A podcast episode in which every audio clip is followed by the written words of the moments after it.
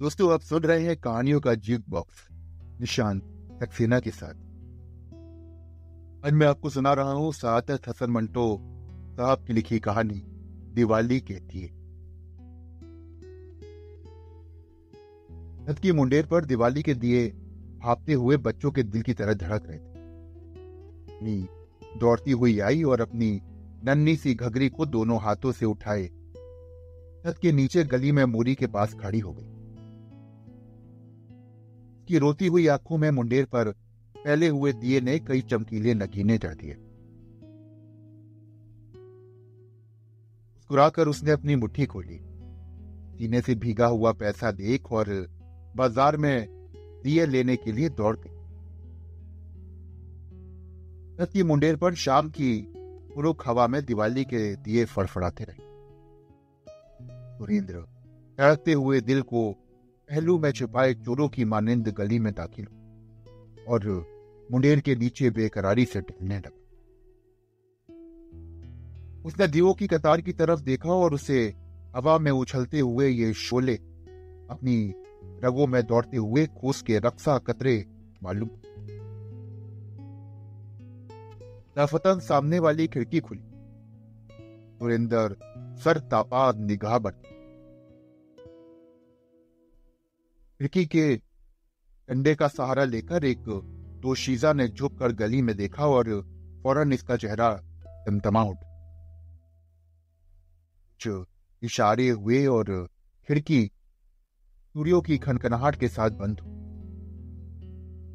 और सुरेंद्र वहाँ से मखमोरी की हालत में चल दिया।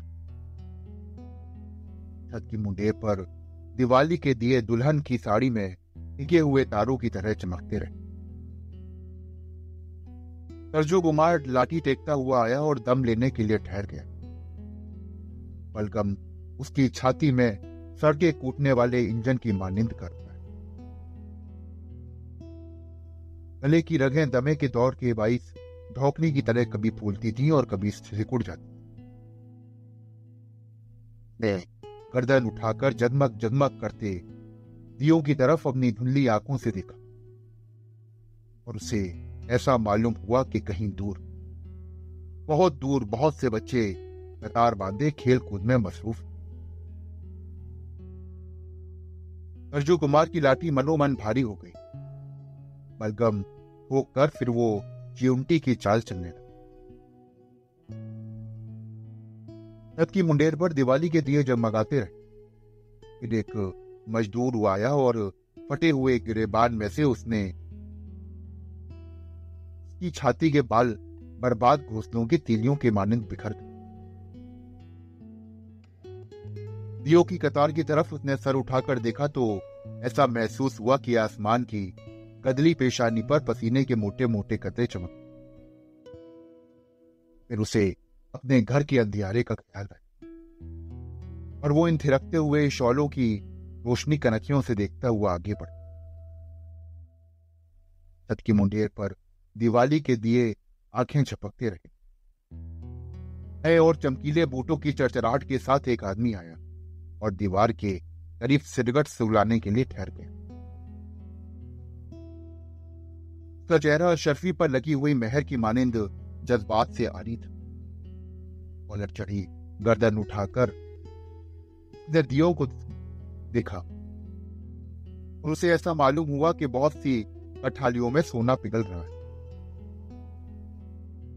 उसके चढ़ चराते हुए चमकीले जूतों पर नाचते हुए शोलों का अक्स पड़ रहा था। वो उनसे खेलता हुआ आगे बढ़ उनके मुंडे पर दिवाली के दिए जलते रहे। जो कुछ उन्होंने देखा, जो कुछ उन्होंने सुना किसी को नहीं बताया। और हवा का तेज झोंका आया और सबके सब दिए एक एक करके बुझ। दोस्तों, अभी आप सुन रहे थे मेरे साथ सादत हसन मंटो साहब की लिखी कहानी, दिवाली के दिए। ये कहानी कुछ छोटी थी। कहानी में ये बात बड़े अच्छे से मालूम पड़ती है कि हर इंसान अलग अलग परेशानियों को और अलग अलग भावनाओं में डूबा हुआ आशा करता हूँ कि आपको यह कहानी पसंद आई होगी। अगर आपको कहानियाँ सुनने का शौक है और आप ऐसी और भी कहानियाँ सुनना चाहते हैं तो मेरे चैनल को फॉलो करिए। हो सके तो ज़्यादा से ज़्यादा इस चैनल को शेयर करें। मैं फिर मिलता हूँ आपसे एक और कहानी के साथ। शुक्र